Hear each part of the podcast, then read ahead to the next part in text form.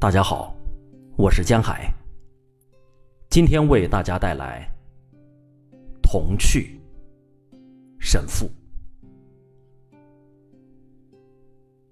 于毅同治时，能张目对日，明察秋毫，见渺小之物必细察其纹理，故时有物外之趣。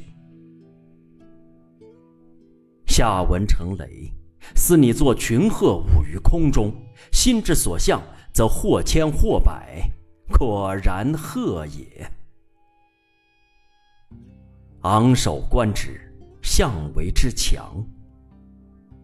又流闻于肃帐中，徐喷以烟，使之冲烟而飞鸣，作青云白鹤观。果如鹤立云端，为之怡然称快。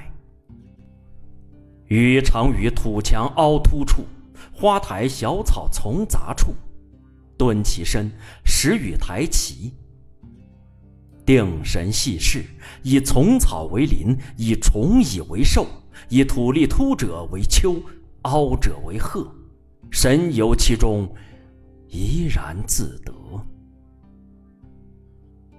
一日，见二虫斗草间，观之，性正浓，忽有庞然大物，拔山倒树而来，盖以癞蛤蟆，蛇一吐，而二虫尽为所吞。余年幼，方出神，不觉哑然一惊，神定，捉蛤蟆鞭数十，驱之别院。